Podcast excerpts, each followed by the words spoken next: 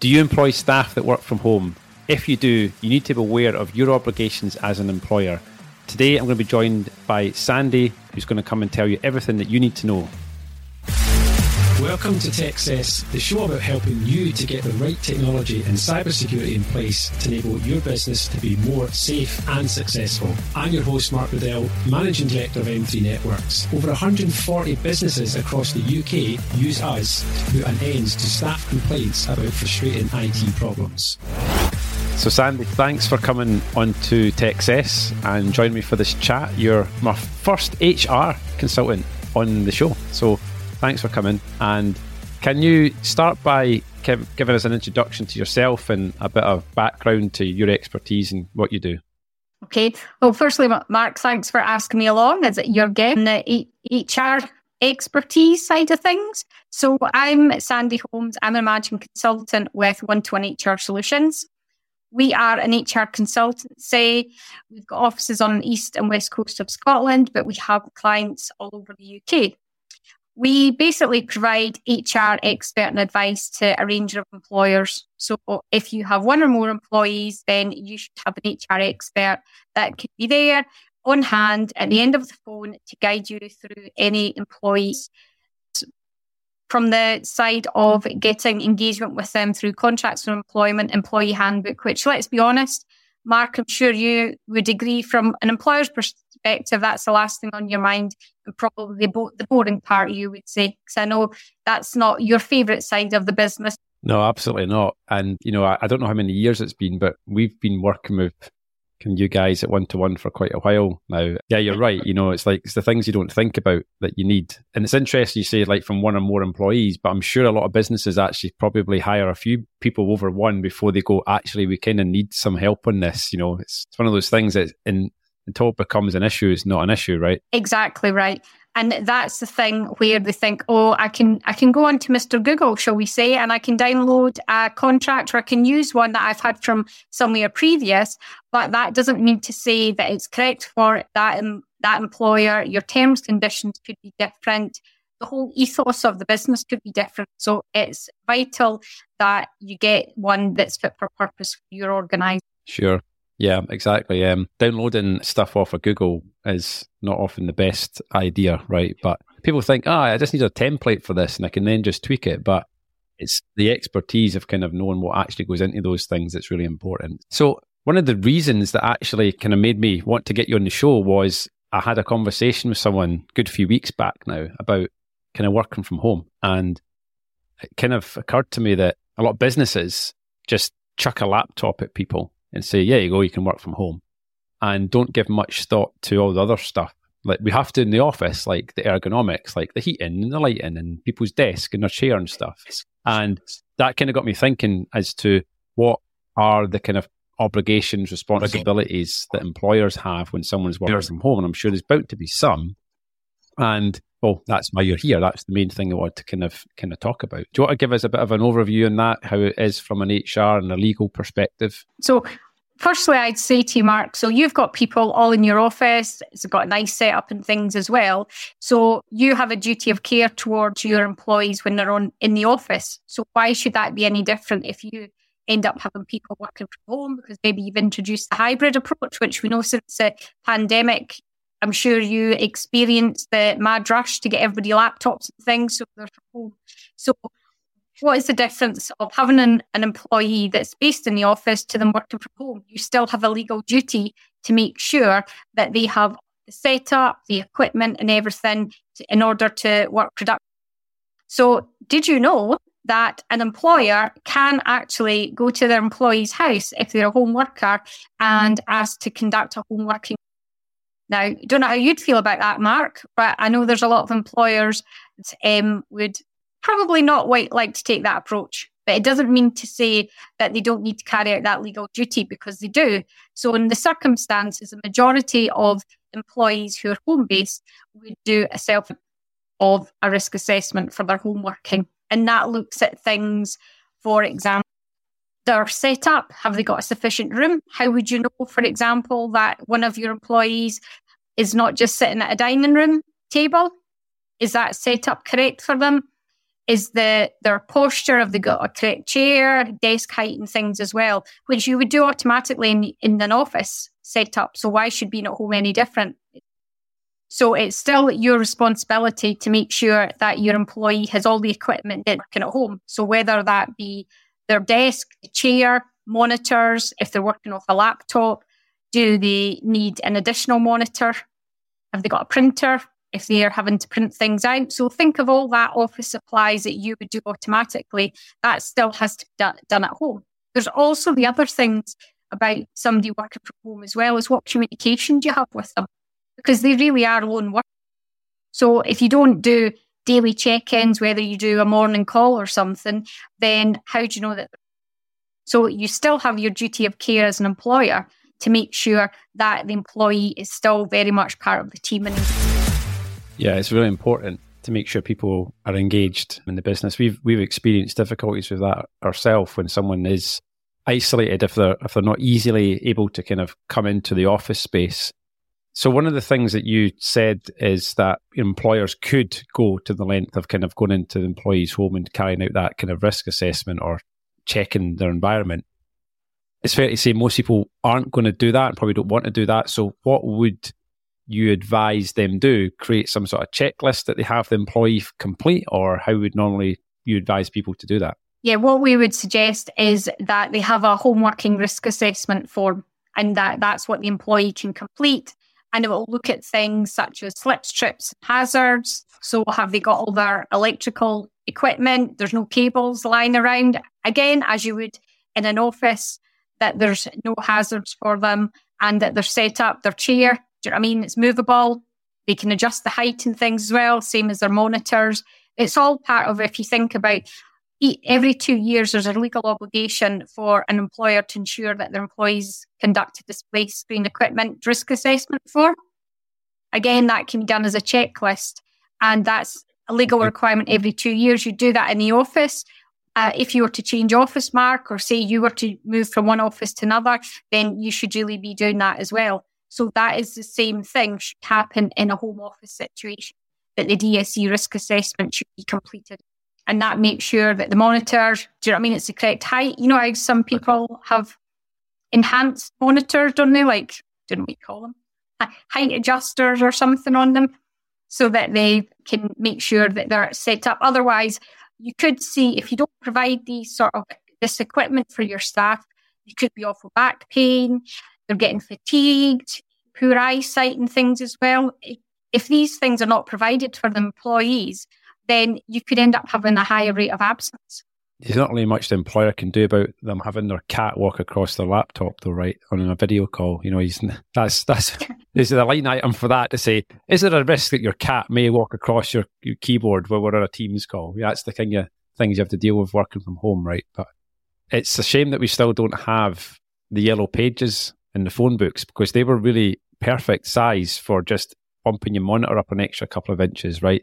without having to go and buy a fancy stand for it. What's the most common kind of mistakes with ergonomics and stuff that you think people make with their home office setup? Yeah, no, I think, Mark, people don't think about that workspace. Do they just, if they're working from home, let's say it might not be on such a regular basis, so people will just sit at their kitchen table, dining room table. There's no thought about light or anything as well. Like, is there any glare onto the screen and things too? Is the seat that they're sitting on, like a full day sitting on a dining room chair, is probably not the best thing long term for somebody. You could get back pain as well. So the whole posture side is very important. Still to come on this episode of Techcess would you expect employers to kind of pay for kind of a home office setup, or is it on the employee to make sure that they have a suitable home office setup? But first, here's Annie with a Techcess Tech Update. But first up, I just want to tell you a little bit about the IT services buyer's guide that we have. This is a free document on our website. You don't have to enter any information to get access to it. You just need to head over to www.m3networks.co.uk forward slash buyer's guide and you'll be able to click the link and get the download. And this is going to give you loads of information to help you understand the questions that you need to ask any potential IT partner in your business, or indeed just go back and ask these questions to your existing IT company and then you can help find out whether you're being served correctly and whether there's any gaps in the IT support services that you are being offered. Now, let's get back to the episode. Hey, it's Annie with your latest tech update. How many times have you done this? Clicked on WordPad when you're meant to open Notepad. For 30 years, WordPad has been part of Windows, but many people have found it just confusing. When you need simplicity, you turn to Notepad. When you need normal word processing features, you open Word. Where does WordPad fit in?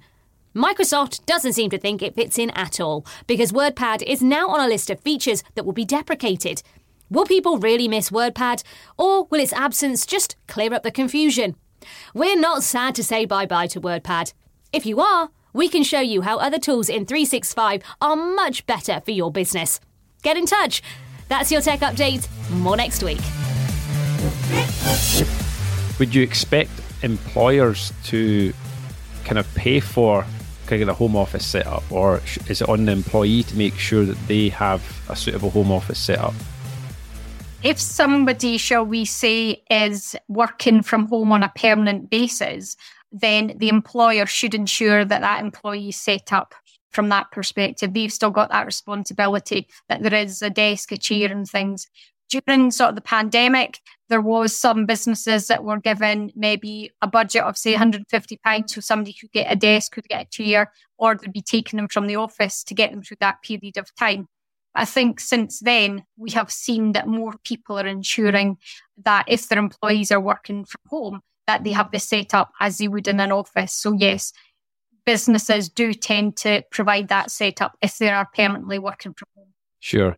And I remember when we spoke a few weeks back when you were in our office, one of the things we talked about was ensuring employee employees at home have like webcams on and stuff when they're on Teams calls. That's, I guess, that's a way of allowing employers and other people in the business to kind of see their kind of setup, so that you know if they were if they were lying in bed on their Teams call, then it'd be quite obvious, right, that they weren't actually sitting at a workspace.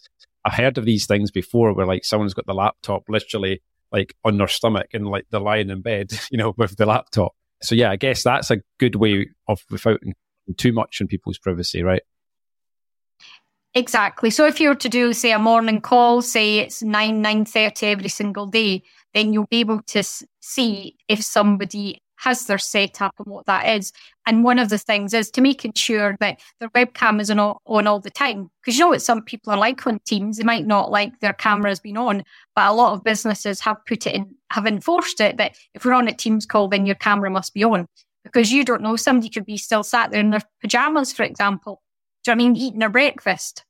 But no camera on, but the but the volume's there. We've heard it happen from few client experiences over the time. So always ensuring that the cameras are on. You'd think it's a simple thing to do, but some people just don't like it at all. Yeah, you got to be careful of the camera thing as well. Remember that story kind of it happened during lockdown, and maybe you heard this where the woman was at home and she was using her mobile phone when she was on her Teams call, and she took the phone to the bathroom in her house when she went to go to the toilet, and the camera was on, and everyone in the Teams call could actually see her taking, you know, sitting in the loo. So yeah, you could got to be really careful with the camera on thing as well, right? Exactly. You always want to see what's on in the background. Do you remember there was one somebody getting interviewed on BBC News, I think it was, and the next thing you see their child coming and we're like, no nappy on behind them. Yeah, and the guy as well, where the two kids came in and his wife came in and like, dra- try to drag the kids out the back of the room and stuff. So yeah, Scandals happen all the time. The question is, how do democracies respond to those scandals? Uh, and what will it mean for uh, for the wider region? I think one of your children has just walked in. I mean, shift, shifting shifting sands in the region. Do you think relations with the North may change? Um, I would be surprised if they do. The um, pardon me. Pardon me.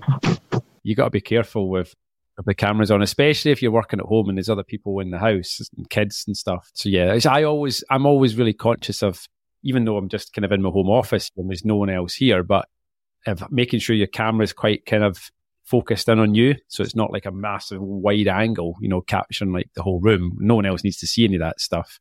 We've got technology for that, right? We can blur backgrounds, we can do the virtual background thing. You know, if you're somewhere and there's other people kind of working, just got to be mindful of the camera thing on, which is quite one of the things I like using a MacBook actually, because when the camera's on, you get the little green dot next to the camera. You know the camera's live, right? Whereas um, other cameras might be on and not give you any sort of indication. So yeah, just yeah. got to be really kind of mindful of of the camera on thing.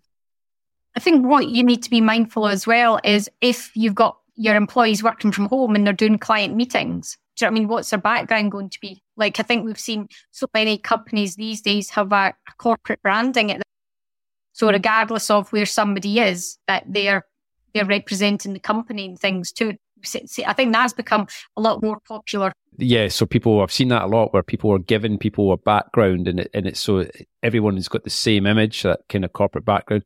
I was doing that quite a lot, especially. So I moved house during the first lockdown, and I'm fortunate enough I've got a dedicated office space here now. But before I moved house, I didn't have that. The kids were at home being homeschooled. The only place I had was to work on the desk that was in our bedroom. Of course, behind me was our bed.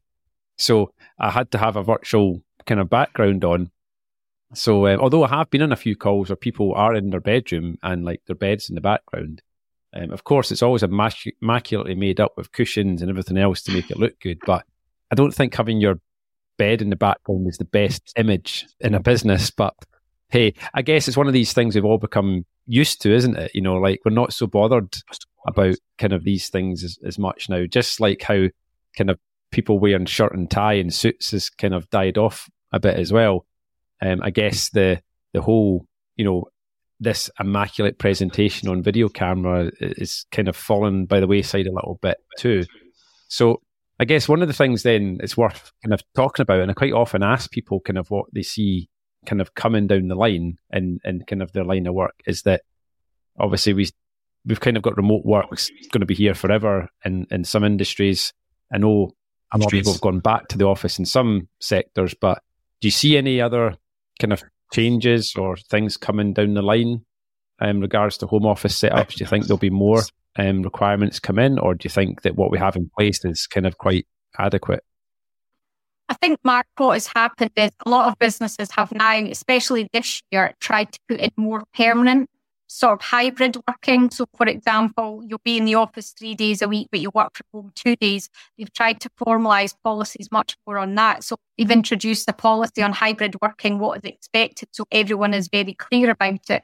Or they might have specific days where everyone must be in an office because it's a team day, it's an all staff meeting, whatever it might be. That is becoming more common. There are some people that were went fully home working and now they've reduce their office space and they might do a bit more hot desking. But you need to think about collaboration within the team as well. Not everybody likes working from home. People lose that connection. They are not able to chat as easily as they would on generating ideas and things. So a lot of businesses, although they might be doing home working, I think there is more focus on having them set days in the office where everyone is together. So you're still getting the collaboration with them. They're still feeling as part of the team certainly kind of a bit of an approach that, that we've taken where some members of staff work from home but will come in kind of one or two days a week to do work together, strategic work, and actually kind of work on projects and things like that. I find that works kind of really well because then when you've got a whole day together, you plan and you can do stuff in person, face to face, like the bigger picture stuff. Day to day work stuff is is fine, you know, for for when you're not together and you're not working from home. But I definitely, yeah, agree that having those days when everyone comes together is kind of really important. It's like we've got some days in our office where it can feel like a ghost town because there's people working from home and then people on holiday and stuff. So you get those few days where it's like really quiet, there's no one there. And then the next day, it's like, it's almost like there's a party going on because it's like everybody's in, you know, every desk's in use and it's so busy. So yeah, it's good to have that kind of mix. But yeah, I think the important thing is, is that people still feel part of a team and not just you know sitting working at home by themselves day after day because it's really difficult to kind of keep those people engaged i think i think the the other part mark to think about is also looking at productivity how productive are people from working from home how are you able to monitor that as well that's what a lot of companies struggle with. How can they measure the output on somebody if they are working from home? Yeah, exactly. We've got quite a lot of customers kind of that are in manufacturing and things like that. So it's not easy. They can't really just go and, you know, work from home. They have a factory or a place where they make something and people have to be there. So that kind of is more difficult. But one of the things actually kind of just touched on that is a good reminder to ask you about is the monitoring of productivity. So I've seen things online where maybe some companies are using software and, and technology to monitor that people are actually at their desk working. Now, and I posted something, you maybe seen it on LinkedIn about the uh, the mouse jiggler thing.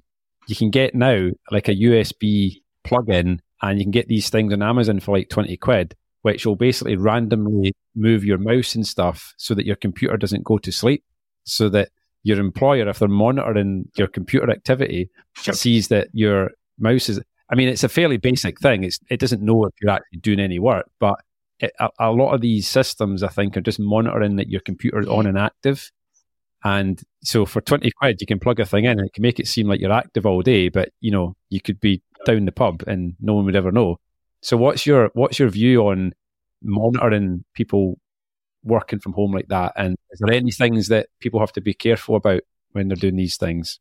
I think you always need to be aware. Normally, companies would have like a monitoring policy or a clause in a contract to say that things can be monitored. So they could have whether it's monitoring the emails, monitoring systems. Let's be honest, a lot of companies these days need to have have systems in place where they put notes in about updates and things that they've had to do. So productivity can be monitored that way. But whereas if there's been no entries in systems of updates of pieces of work they've been working on, I think it'd be fairly evident quickly that there's no production at all with somebody actually doing anything. So I think with the systems being in place, with bearing in mind home working being more popular, shall we say, than it had been, that systems are becoming cleverer in how that they can monitor these things and what's required to be completed by the employees as updates. Yeah, it's a good point. I mean, the, the output is the answer, right? You know, if someone's work output is where you expect it to be, then they're probably working fine from home. If their output isn't where you expect it to be uh, as a business, and, and every business is different, they'll know what each employee should be expected to do each day. So it's one of these things, isn't it? That a lot of people say, well, as long as the work's getting done, I'm not too bothered about you know someone sitting there for eight hours a day because the output is really what you're paying for. So it's one of these things like like you said, you you'll become aware quite quickly if you're not getting out of that person kind of what you expect an average kind of person that position to be delivering. The other point to consider as well is about people taking breaks. That even though do you know what I mean? If you're in the office or things, you're with other people, somebody might take turns making a cup of coffee or something. Whereas if you're working from home, time can fly by and you've not had a break. And if you're sat at your laptop, PC all day, then it's still important to take the breaks as well. Get that bit of fresh air too, which I think sometimes people working from home heard that an awful lot, even in research, that people kind of forget about that, the breaks that they need to take. I'm now thinking about myself and uh-huh. when I'm working at home, I probably leave the house, certainly, I, I tend to take less breaks. Whereas in the office, they tends to be more natural breaks because someone will come and talk to you or ask you something. And quite often you'll be like, well, let's just go and grab a coffee. You know, there's a bit more opportunity for that. Like you said, people will come and say, hey, do you want a coffee? And you go, yeah, that's a good idea. And you'll get up from your desk and you'll go and maybe take that five, ten minutes. But in the home office, pretty much would sit and work all day. And then another problem is, is that you get to like in you know four or five o'clock in the afternoon. And because you're already at home you can sometimes it's easy to carry on working past that. And you suddenly go it's quarter to seven and and time's just gone you know because and you don't get that break. One of the things i quite like is that when you're in the when you're in the office the drive home however long that is for me it's usually about 15 20 minutes but drive home is that clear break between i'm at work i'm at home so it's quite easy to yes. kind of blur the lines. Yeah, I like the clear break between when I'm at work and when I'm at home. And I think if you work from home all the time, the line of when you work and when you're home is blurred. You know, and I think some people struggle with that. Exactly. It's easy enough thinking, oh, I'd like to get that done, or I'll just go and do that 15 minutes in the evening. Next minute, you know, one hour, two hours have gone by. But that's where if people are permanently working from home and there's monitoring systems in place, then employers should be able to see that. And that's something they should keep an eye on to make sure, obviously, that an employee is not doing more than is expected. And I guess the kind of the final thing, how can, you know, if there's businesses out there, business owners listen to this, if anyone wants more help and advice, then of course I'm going to recommend they get in touch with you. But what is the best way for them to kind of reach out and contact yourself, Sandie? I mean, if people have any questions or they're looking to put in hybrid policies or anything at all, then that's something that One to One HR Solutions can assist with. So if anyone's looking for any information, they can jump on, onto our website, send us an inquiry, or give us a call. We'd be happy to have a conversation with them, not just about maybe a hybrid policy, but maybe what are the, their HR needs? Do they have uh, contracts and handbook that are bespoke for them? Are they looking to maybe relook at some of their HR policies, procedures?